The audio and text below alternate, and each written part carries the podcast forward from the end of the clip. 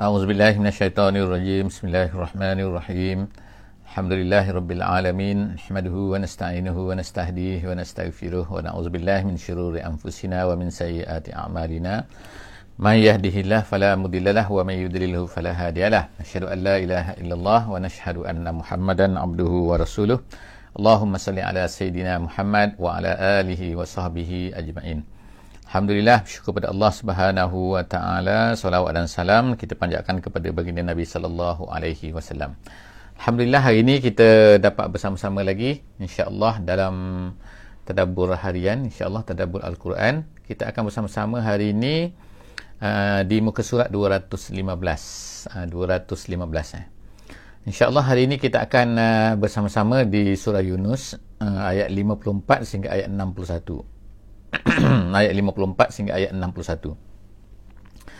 Jadi insyaAllah seperti biasa saya akan bacakan dulu sedikit insyaAllah daripada uh, muka surat ini ayat yang pertama daripada muka surat ini iaitu ayat 54 insyaAllah.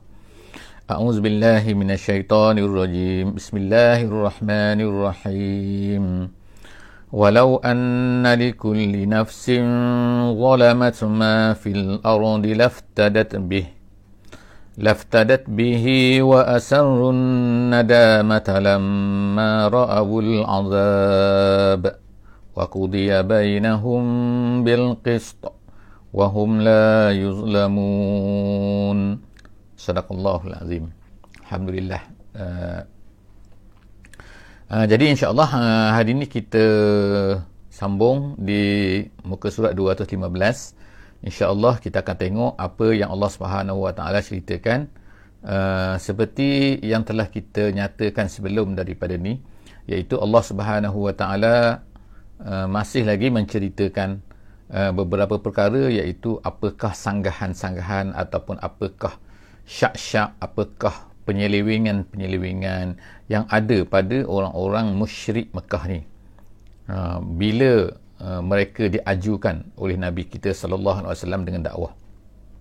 Perkara yang sama insya-Allah yang kita ingat apabila kita baca tentang apa yang berlaku ini berlaku ini ialah apa yang juga akan berlaku kepada semua pendakwah-pendakwah Islam eh kepada semua orang-orang yang menyampaikan dakwah kepada manusia sehinggalah ke akhir zaman. Jadi apa yang berlaku di zaman Nabi ini, apa yang berlaku kepada Nabi ini juga akan berlaku perkara-perkara yang sama, uh, sama insya-Allah.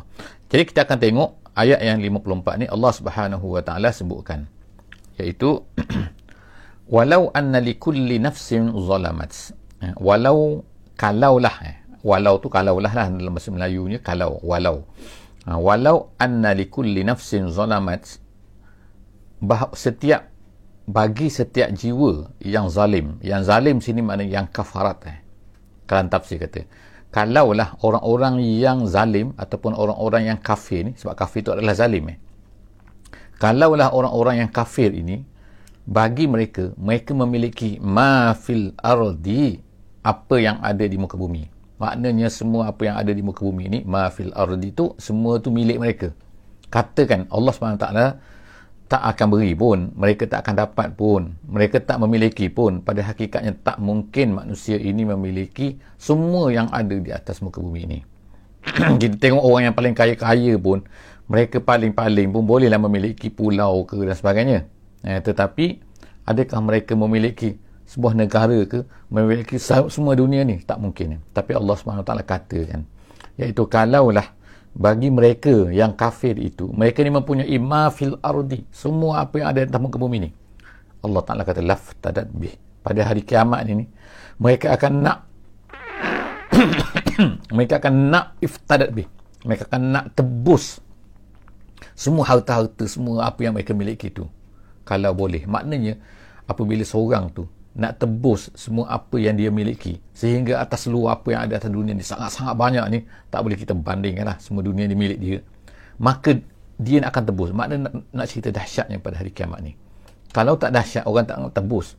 Macam begitu dia nak selamatkan diri dia. Jadi Allah Ta'ala kata laf tadat bi dan kemudian perkara yang kedua Allah Ta'ala sebut sini wa asarrun nadamata. Wa asarru ni asalnya adalah makna merahsiakan. Asal makna dia.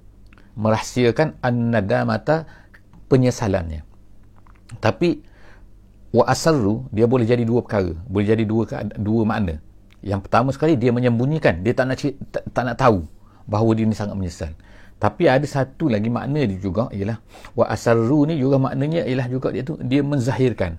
Makna terpaksa menzahirkan. An-nadam kelihatan lah ha, jadi ada dua makna sini. Yang pertama dia men, dia dia menyembunyikan penyesalan dia daripada apa? Daripada dia kata kalau ikut tafsir kata iaitu daripada orang-orang yang taif sebab apa? Di dunia ni dia menipu orang dia macam dia ni tak ada tak ada ha, suka sangat eh ha, menipu orang-orang yang lemah dan sebagainya kan. Jadi pada hari akhirat nanti Allah SWT kata wa asarrun nadamata. Maka mereka ini akan men- menyembunyikan penyesalan mereka tu daripada orang yang lemah kerana apa, nak tunjuk macam mereka ni tak menyesal. Tapi satu pendapat lagi kata ialah wa asarrun nadamata. Maka terzahirlah penyesalan mereka tu. Kemudian lamma ra'awul azab iaitu bila mereka ni menyesal apabila mereka ni melihat azab. Mana mereka tak boleh lari daripada azab tu. Jadi Allah Taala kata Allah Taala pun sebut waqu dia bainahum bil qisti pada hari kiamat nanti waqu dia bainahum bil qisti maka akan dihukumkan bainahum di kalangan mereka itu bil qisti dengan adil. Maknanya tak boleh lari sedikit pun tak boleh lari. Kalau mereka buat salah mereka tetap kena mereka buat zalim pada orang mereka akan kena juga. Mereka kufur mereka akan kena juga. Waku dia bainahum bil kisti jadi adakah Allah Subhanahu wa taala ini menzalimi makhluknya? Menzalimi hambanya? Menzalimi manusia? Manusia menzalimi jin? Tak. Wahum la yuzlamun. Allah Taala kata sebab tu Allah Taala sebut bil kisti kenapa? Kerana Allah Taala la yuzlamun. Mereka itu tidak di tidak dizalimi. Walaupun sedikit pun sebagaimana kita baca yang sebelum daripada ni faman ya'mal misqala dzarratin khairan yarah wa man ya'mal misqala dzarratin syarran yarah. Kemudian seterusnya ayat yang ke-55 ala inna lillahi ma fis samawati wal ardi. Allah Taala nak tunjukkan kekuasaan dia.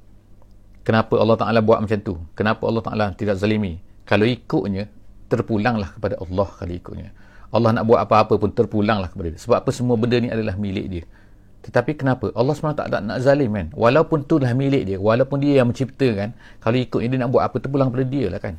Tetapi Allah SWT tak macam tu. Allah Ta'ala, walaupun milik dia, tapi la yuzlamun. Dia tidak menzalimi. Manusia tak menzalimi makhluk. Jadi Allah Ta'ala kata, ala ketahuilah juga bahawa inna lillahi ma fis samawati wal ardi. Sesungguhnya milik Allah semua apa yang ada di langit, apa yang ada di bumi. Ala inna wa'dallahi haqqun. Dan yang keduanya, dahlah milik dia. Kemudian tu kena ingat bahawa janji Allah ni sebab milik dia. Jadi kalau milik dia, ya dia yang mencipta. Katakanlah janji dia tak betul. Jadi orang kafir Mekah ni, orang kafir uh, musyrik Mekah ni, mereka ni ni yakin, mereka ni tahu bahawa yang menciptakan semua benda ni adalah Allah. Tapi mereka tu tak percaya pula tentang kebangkitan. Jadi Allah SWT sebut sini. Kalaulah Allah yang memiliki semua benda ni. Jadi apa payahnya kan? Ala inna wa Allah. Kalau Allah nak janjikan apa, takkanlah ditipu pula. Takkanlah dia ni mengatakan satu benda yang tak akan berlaku. Jadi bila Allah Ta'ala, Allah Ta'ala ceritakan apa yang akan berlaku kepada manusia. Jadi kalau manusia itu tak tahu, Allah Ta'ala utuskan Rasul. Ha, sekarang ni Rasul datang menceritakan kepada uh, manusia semua. Ni akan berlaku, akan berlaku, akan berlaku, akan datang ni.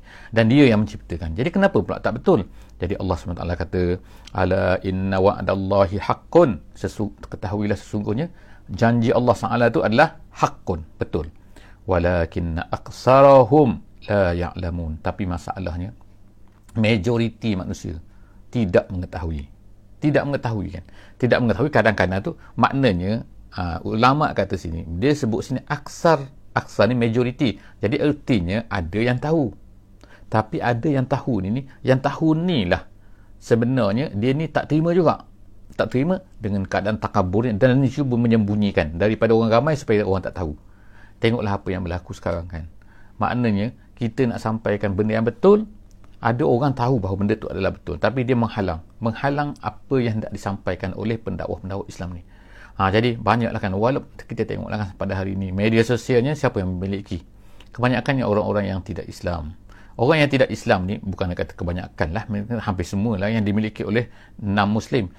Dan ramai daripada enam Muslim tu mereka ni benci kepada agama. Mereka tak nak Islam ni tersebar memanglah mereka ni nak kerana bisnes mereka dan sebagainya. Mereka buatlah benda-benda tu kan. Allah tak lebih kelebihan kepada mereka kan. Jadi mereka cuba menutup supaya orang ramai tak tahu. Orang ramai tahu benda-benda yang lain tu tak apa. Ha, sampai bilion-bilion lah sampai ha, boleh apa ni disampaikan. Benda-benda yang hiburan benda-benda yang menguntungkan mereka benda-benda yang uh, merosakkan manusia maka akan di akan disebar-sebarkan kan? Akan di, cepat tapi benda-benda yang merosakkan manusia akan ditutup ditutup ditutup kan? Benda yang benda yang akan memberi manfaat kepada manusia akan ditutup ditutup ditutup. Jadi begitulah kan apa yang berlaku. Jadi Allah SWT sebutlah. Sebab itulah digunakan sini kata ulama ialah aksaruhum aksaruhum walakinna aksaruhum la ya'lamun. Banyak mereka tak tahu. Bukan kerana apa? Tak tahu. Kerana ditutup oleh ini jadi oleh kerana itulah kita semua uh, orang-orang yang uh, ditugaskan oleh Allah Subhanahu Wa Taala. Telah mendapat hidayah daripada Allah Subhanahu Wa Taala ni kena berusaha melawan. Berusaha mencari jalan semaksimum mungkin ya, yang boleh kan. Kerana Allah Subhanahu Wa Taala akan bertanya kepada kita kan adakah kamu telah melaksanakan semaksima mungkin? Maksima tu dalam bahasa Arab nama ni lah ijtihad maksudnya. Ijtihad maknanya menggunakan seluruh sedaya upaya yang ada pada kita sekadar kemampuan yang ada pada kita. Sebagaimana juga disebutkan oleh Allah SWT dalam soal Al-Anfal wa a'iddu lahum mastata'tum. Mastata'tum. Kamu hendaklah bersedia menghadapi melawan orang-orang yang cuba untuk menghalang Islam ni dengan mastata'tum. Sekadar kemampuan kamu habis. Bukan sekadar semampu semampu-mampu yang kamu boleh Seterusnya Allah Subhanahu taala kata selepas daripada itu ayat yang ke-56. Allah Subhanahu taala kata dalam ayat 56 ni huwa yuhyi wa yumin. Allah Taala nak beritahu lagi kuasa dia ni. Allah Taala ni berkuasa. Dialah yang menghidupkan yang mematikan wa ilaihi turja'un dan kepadanya lah kepada Allah Taala sajalah kamu semua akan dikembalikan nanti. Kemudian Allah SWT kemudian menceritakan pula dalam ayat 57 ni tentang Al-Quran. Al-Quran tu apa? Allah Ta'ala berkata, Ya ayyuhan nas, wahai manusia. Jadi kita tengok Allah SWT sekarang ni menyeru manusia. Bukan orang-orang yang beriman saja. Wahai manusia semua. Jadi artinya benda ni mesti disampaikan kepada seluruh manusia sekarang ni. Eh, kalau ya ayyuhan lazina amanu, orang tu dah beriman. Maknanya kalau orang tak beriman, kalau sampai pun benda tu, mereka tak nak dengar nanti. Tapi apabila Allah Subhanahu taala kata sini ya ayyuhallazina aman ya ayyuhan nas maknanya kita ni bertanggungjawab untuk sampaikan. Sebab tak mungkin sampai al-Quran ini kandungan kandungan mesej ini sebagai contohnya mesej 57 ni melainkan kalaulah orang-orang Islam yang baca Quran ni mereka berusaha untuk sampaikan. Kalau tak tak sampailah mesej ni kepada manusia sedangkan Allah Subhanahu Wa Taala menyeru manusia sekarang. Tengok ya ayyuhan nas ya ayyuhan nas. Jadi Allah Subhanahu Wa Taala kata ya ayyuhan nas wahai manusia qad ja'atkum mau'izatun. Telah datang kepada kamu Allah Taala panggil mau'izah. Apa dia mau'izah ni? Mau'izah ni ialah Quran. Quran ni. Ha, tapi Quran tu jadi nak cerita apa? Quran tu bukanlah Quran kitab tapi Quran ni nak cerita konten dia sifat dia. Sifat dia adalah mau'izah iaitu dia ni merupakan nasihat. Nasihat wasiat peringatan. Ha, itu nak ceritanya. Hmm. apa yang patut kamu lakukan apa yang tak boleh kamu lakukan ha, itu mau'izah. Kemudian mir rabbikum dia datang daripada Allah Subhanahu wa taala. Jadi sekarang ni apa yang datang daripada Allah? Quran. Kemudian Quran ni apa lagi Allah Taala sebut? Dia adalah satu yang pertama sekali mau'izah. Yang keduanya wasyifaun lima fis sudur dia merupakan adalah syifa. Allah Subhanahu Wa Taala dalam Quran menyebutkan perkataan syifa ini ada satu tempat apa dia yang menjadi sifat kepada manusia iaitu madu. Dan tempat yang lain dan soal nahl tapi madu di sana Allah SWT sebut sifat di sana adalah sifat untuk badan untuk fizikal manusia untuk badan manusia. Yang mana uh, kalau kita sekarang pada hari ini kan pakar-pakar kedoktoran ke medik ke mereka ni akan belajar kedoktoran apa yang mereka belajar ni doktor ni ialah belajar macam mana lah. Ni fizikal manusia kan. Macam mana nak baiki ni macam mana nak baiki ni kalau rosak ni kalau sakit ni dan sebagainya. Itu untuk tentang. Jadi Allah SWT sebutkan sifat lima sifat di sana iaitu sifat untuk badan manusia. Tapi di sini Allah Ta'ala sebutkan sifat di sini sifat lima fis sudur. Apa yang lima fis sudur ni? Iaitu hati. Apa yang lagi sifat sifat lima fis sudur? Sebab apa disifat disebutkan lima fis sudur dia tak sebut hati kerana ulama tafsir kata kerana dalam ni di dalam ni ni ada macam-macam kerana hatinya, syak-syaknya, perasaan tak yakinnya. Ha, itu semua tu adalah merupakan penyakit-penyakit yang ada di dalam dada manusia. Jadi Allah Subhanahu Wa Taala kata, ialah yang keduanya Quran ialah sifat lima fisudur. Ha, bukan sifat badan lah, tapi boleh dijadikan sifat badan juga, mana tak jadi salah. Tapi yang paling utama sekali ialah Quran ni sepatutnya menjadi pengobatan kepada apa yang ada dalam hati manusia, apa yang ada dalam perasaan manusia, membaiki perasaan manusia, membaiki hati manusia. Apa yang tak betul? Apa yang tak betul tu? Dengan kekufuran. Kekufuran tu adalah satu kesilapan, kesalahan, kejahatan. Jadi perlu dibuang. Syirik perlu dibuang. Kekufuran perlu dibuang. Maksiat perlu dibuang. Perasaan cintakan kepada dunia perlu dibuang. Jadi benda-benda itu semua adalah sifat lima fisudur. Wahudan dan Quran menjadi hudan. Menjadi petunjuk. Ha, petunjuk ni artinya ialah kalau dalam gelap tu kita perlukan kepada lampu. Ha, jadi lampu tu menjadi hudan kalau ikutnya kan. Kalau dalam kegelapan kita nampak ha, jadi itu hudan. Jadi seolah-olahnya Quran ni akan menjadi seperti lampu kepada kita. Kalau tak ada lampu tu, kalau tak ada Quran kita gelaplah kita. Kemudian Allah Taala kata wa rahmatun lil mu'minin. Rahmat kepada orang mukmin.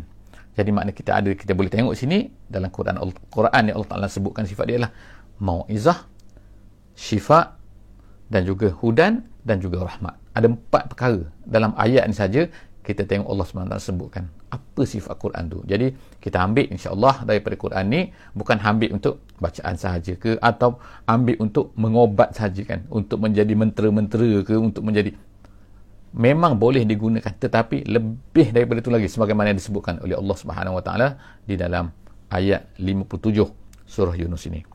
Seterusnya kul Allah Taala kata kul bi fadlillah wa bi rahmatihi fa bizalika falyafrahu huwa khairum mimma yajma'un. Allah Taala kata kul bi fadlillah. Katakan bi fadlillah. Apa dia fadlillah sini? Ulama tafsir kata ialah Islam. Katakan dengan nikmat Islam itu, dengan Islam itu, Islam itu adalah bukan fadlillah. Eh, bukannya kekayaan, bukannya pangkat, bukannya kebesaran, bukannya tu semua tu adalah nombor dua, nombor tiga. Yang utama sekali ialah Islam tu. Jadi itulah kurniaan Allah SWT yang paling besar yang Allah berikan kepada kita. Kemudian wa bi rahmatihi dan dengan rahmatnya fa fa bizalika falyafrahu. Maka oleh oleh kerana benda-benda tersebutlah dia kata falyafrahu hendak sepatutnya mereka ini bergembira. Ha, jadi kalau orang tu tak gembira dengan kurniaan Islam maknanya dia tak tahu benda yang apa yang sebenarnya. Apa yang sebenarnya baik apa yang sebenarnya tak baik untuk dia. Dia tak tahu apa kurniaan Allah Taala paling besar pada dia. Dia nampaknya kurniaan pada Allah tu adalah nikmat uh, apa ni nikmat harta nikmat itu yang dia nampak. Tapi kalau orang tu nampak macam tu maknanya dia tu ada masalah dari segi kefahamannya. Jadi Allah SWT mengajar kita sini ialah apa ni? Iaitu bahawa fadlullah dan juga rahmat itu it, apabila Allah Taala beri pada kita itulah sebenarnya sepatutnya kita bergembira rahmat Allah ni Ta'ala apa rahmat Allah Ta'ala sayang pada kita. Allah Ta'ala beri kelebihan pada kita kan. Allah Ta'ala macam-macam Allah Ta'ala. Maka dengan rahmat Allah tu lah Allah Ta'ala. Dan kita minta Allah SWT masukkan kita ke dalam syurga itu adalah merupakan nikmat rahmat yang paling tinggi sekali. Jadi Allah Ta'ala kata fal yafrahu itu Allah Ta'ala kata huwa semua benda tu dianya khairun mimma yajma'un. Itu semua lebih lebih baik lagi. Huwa khairun lebih baik mimma yajma'un daripada apa yang mereka kumpulkan. Apa mereka kumpulkan? Mereka kumpulkan harta. Kan susah kumpulkan harta. Tapi Islam tak cari. Ah, harta cari pangkat cari kebesaran cari kesihatan cari. Kadang-kadang sekarang ni pula orang pula nak sibuk kan nak, nak cantik nak ni lah macam-macam lah kan eh. Cari suplemen tu suplemen ni kan. Sebab apa? Semua tu adalah usaha untuk mencari apa ni uh, ke handsome dan sebagainya lah kan. Walaupun kita kata benda itu tak salah tapi kita tidak bolehlah melebihi sebagaimana kita ni mencari Islam. Mencari Islam hendaklah terletak di atas yang paling tinggi sekali. Mencari kurniaan Allah mencari rahmat Allah subhanahu wa ta'ala. Kerana itulah sepatutnya Allah Ta'ala kata khairun mimma yajma'un. Lebih baik lagi daripada apa yang kamu kumpulkan. Harta dan sebagainya atas dunia ni maka itu sebenarnya lebih baik lagi. Seterusnya Allah subhanahu wa ta'ala berkata kul ara'aitum? Ma anzalallahu lakum min rizkin faja'altum minhu haraman wa halala? Kul ara'aitum. Kul katakan wahai Muhammad beritahu kepada aku ara'aitum? Ma anzalallahu lakum min rizkin apa yang Allah Ta'ala telah turunkan kepada kamu? Rezeki Allah Ta'ala beri kepada kita rezeki tapi apa yang telah berlaku kepada orang di zaman Nabi tu orang, orang musyrik tu? Ha, dan juga kita tengok juga apa yang berlaku pada hari ini apa yang telah berlaku pada mereka ni? Ma anzalallahu lakum min rizkin apa yang Allah Taala turunkan untuk kamu daripada rezeki sepatutnya benda-benda itu adalah rezeki tapi Allah Taala faja'altum tapi tiba-tiba kamu jadikan minhu halalan wa harama. Haraman wa halala. Kamu jadikan ada di, di antara benda-benda tu ada kamu pandai-pandai lah kamu kata ini adalah tak boleh ini adalah tak boleh tengok kan maknanya mereka bukan lagi mengikut apa yang ditetapkan oleh Allah Subhanahu Wa Taala. Tapi mereka pandai-pandai sendiri. Perkara ini perbuatan ini telah dilakukan oleh orang-orang kafir dulu. Di zaman Nabi dulu pun orang-orang Quraisy Mekah ni kan mereka ni pandai-pandai. Mereka kata ini adalah bahirah. Ini adalah saibah. Ini adalah uh, apa ni ini adalah bangkai. Mereka kata membolehkan tak sembelih guna sembelih untuk berhala pun boleh jadi itulah dikatakan bahawa ada yang halal ada yang haram mereka pandai-pandai buat hukum sendiri jadi Allah SWT sebutkan apa yang berlaku pada hari ini pun sama juga kan mereka pandai-pandai kata ini boleh ini tak boleh yang Allah Taala kata boleh jadi tak boleh ada yang kata Allah Taala kata tak boleh mereka bolehkan araknya, bangkainya, babinya, macam-macam sekali kan. Ha, binatang-binatang yang tengok macam-macam sekali. Binatangnya, makanannya. Mereka pandai-pandai. Jadi Allah SWT kata sini. Tengok kan. Ma anzalallahu lakum min rizkin faja'altum minhu haraman wa halahala. Kemana? Kul. Allah Subhanahu Wa Taala kata sini. Kul katakan wahai Muhammad, Allah azina lakum? Allah azina lakum? Adakah Allah? Ha, A tu panjang situ kan. Allah itu. Ah itu maknanya sebab apa? Sebab dia ada alif tu, alif tu pertanyaan depan tu. Adakah Allah yang mengizinkan kepada kamu buat benda ni? Jadi am alal am alallahi taftarun ataupun kamu ni pandai-pandai mengadakan satu benda terhadap Allah Subhanahu Wa Taala. Makna benda yang Allah Taala tak kata pun kamu katakan juga. Ha, jadi di sini, di sini kita tengokkan bahawa kita katakan lah, kalau tengok mana apa yang dia ada-adakan kan mereka mengadakan agama baru mereka mengadakan kadang-kadang orang yang katakan mereka ni uh, agama-agama daripada Allah Subhanahu Wa Taala tak kira lah agama apa kan tapi mereka mengatakan bahawa Allah Taala ya, mereka mengadakan dalam agama tu mengubah-ubah agama pun termasuk dalam perkara ni iaitu mengubah-ubahkan hukum yang tidak ditetapkan oleh Allah Taala mereka ubah. Mereka katakan. Tapi apa yang telah ditetapkan oleh Allah Taala mereka ubah. Eh? Jadi macam-macam. Ini sebab tu Allah Taala tadi am alallahi taftarun. Ataupun kamu ini memang mengada-ngadakan satu benda tu terhadap Allah Subhanahu wa taala. Wa ma zanna allazina yaftaruna alallahi alkazib yaumal qiyamah? Soalan lagi. Allah Subhanahu wa taala tanyakan sini ayat 60 kan. Ayat 60. Allah Taala tanya apa? Allah Taala tanya kan, wa ma zanna? Apakah ma itu ma apa kan? Wa ma zanna allazina yaftaruna alallahi alkaziba yaumal qiyamah? Allah Taala tanya, apakah agaknya sangkaan orang-orang yang mengada-ngadakan kata Allah tu menipu kata Allah tu mereka mengatakan Allah Ta'ala tak mereka mengatakan Allah Ta'ala kata satu benda tapi Allah Ta'ala tak kata agak-agaknya apa sangkaan mereka pada hari kiamat agaknya kita pun boleh agak kan ha, jadi Allah Ta'ala tanya sini وَمَا زَنَّ الَّذِينَ يَفْتَرُونَ عَلَى اللَّهِ الْكَذِبَ يَوْمَ الْكِيَامَةِ agak-agaknya apa sangkaan mereka pada hari kiamat kalau mereka menipu-menipu macam tu tu of course lah mereka akan dihukum oleh Allah Subhanahu Wa Ta'ala kan kalau Allah Ta'ala tak kata mereka kata Allah Ta'ala kata Allah Ta'ala kata mereka mereka kata Allah Ta'ala tak kata jadi Allah Ta'ala kata wa ma zannal ladzina yaftaruna 'ala Allahi al-kaziba yaumal qiyamah apa kau agaknya yang akan mereka agaknya akan berlaku. Mereka agak apa akan berlaku?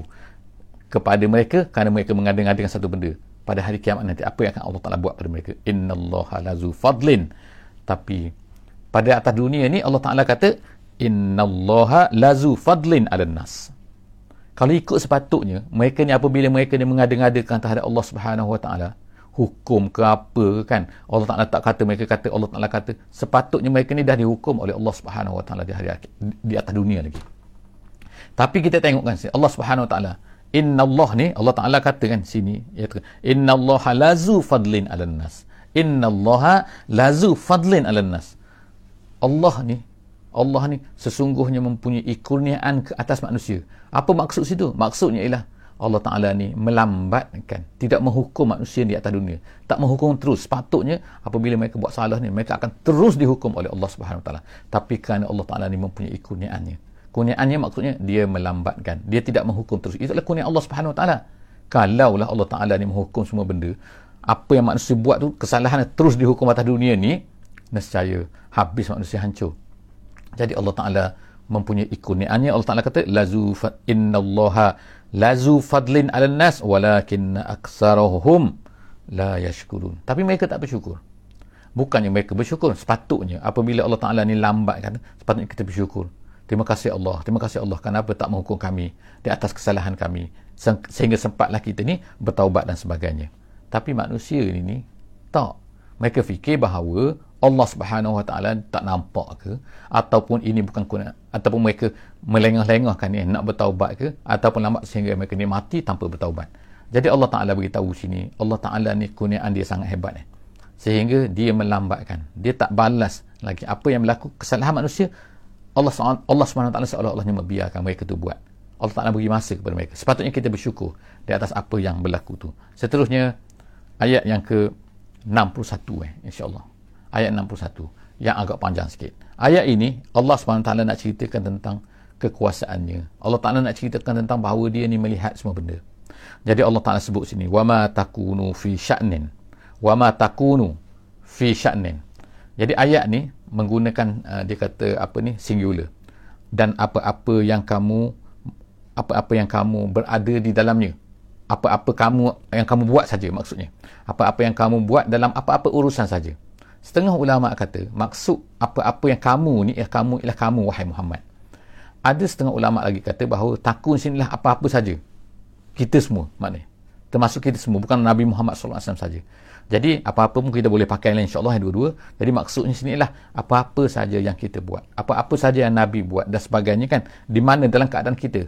Mm, dia sebut ni fi sya'nin dalam apa-apa urusan saja. Kemudian yang pertama, wa ma tatlu minhu dan juga apa-apa yang kamu baca min Quranin apa yang baca kita baca daripada Quran maknanya apa-apa yang kita tahu daripada Quran kemudian wala ta'maluna min amalin dan juga apa-apa yang kamu buat dalam apa-apa kerja saja apa-apa kerja. Eh, min amalin apa-apa amal saja. Illa kunna alaikum syuhuda. Allah Taala kata melainkan. Melainkan kami ini Allah Taala kata illa kunna alaikum syuhuda. Melainkan kami ni kunna alaikum syuhuda. Sesungguhnya kami ni syuhud. Menjadi saksi. Kami melihat mana Allah Taala kata. Bukan kami tak tahu. Kamu baca ke kamu tahu tak Quran ke? Kamu faham Quran ke? Kamu buat apa-apa ke? Kamu melakukan amal-amalan apa-apa ke? Allah Taala kata dia tahu semua. Eh Allah Taala kata illa kunna alaikum syuhuda iz tufiduna fihi. Bahkan Allah SWT sebut sini iz tufiduna fihi. Tufiduni asalnya ialah ayam melimpah tapi maksud sini lah apa-apa kamu berlarutan apa-apa yang kamu buat kamu buat kadang-kadang tu melampau-lampau sampai kamu lupa semua tu Allah Ta'ala tahu jadi Allah Ta'ala iz tufiduna fihi kamu melampau-lampau kamu berada dalam keadaan perbuatan itu dan sebagainya kan semua tu fihi fil amal Allah Ta'ala tahu wa ma ya'zubu an rabbik min mithqala zarrah Allah Ta'ala kata tidak ada benda Ya'zubu artinya ialah yarib maknanya. Ya'zubu maknanya ialah yang hilang yang tak nampak yang seolah disembunyikan. Ha gitu kan. Jadi Allah SWT kata sini dan tidak ada juga apa-apa yang ya'zubu wa ma ya'zubu an rabbik. Tidak ada benda yang hilang daripada Tuhan kamu. Maknanya tidak ada benda yang boleh lari daripada Tuhan kamu. Tidak ada benda yang boleh dirahsiakan daripada Tuhan kamu min mithqala zarratin fil ardi wala fis sama. Sama ada zarrah sebesar zarah di atas dunia ini ataupun sebesar zarah di atas di atas as-sama manalah tahu kan manusia fikir dia lari ke atas di atas mar mareh sana kan. Dia pergi ke Mars sana dia pergi ke mana-mana dia buat jahat sana kan dalam uh, dalam kapsul sana mana-mana. Manalah tahu kan. Manusia itu terfikir macam tu. Allah Subhanahu wa taala kata wala fis sama. Dan tidak ada juga yang di langit. Di bumi ke di langit ke sebesar zarah ke semua benda tu Allah Taala kata wa ma ya'zubu an rabbik tidak ada benda yang boleh lari daripada Allah Subhanahu wa taala.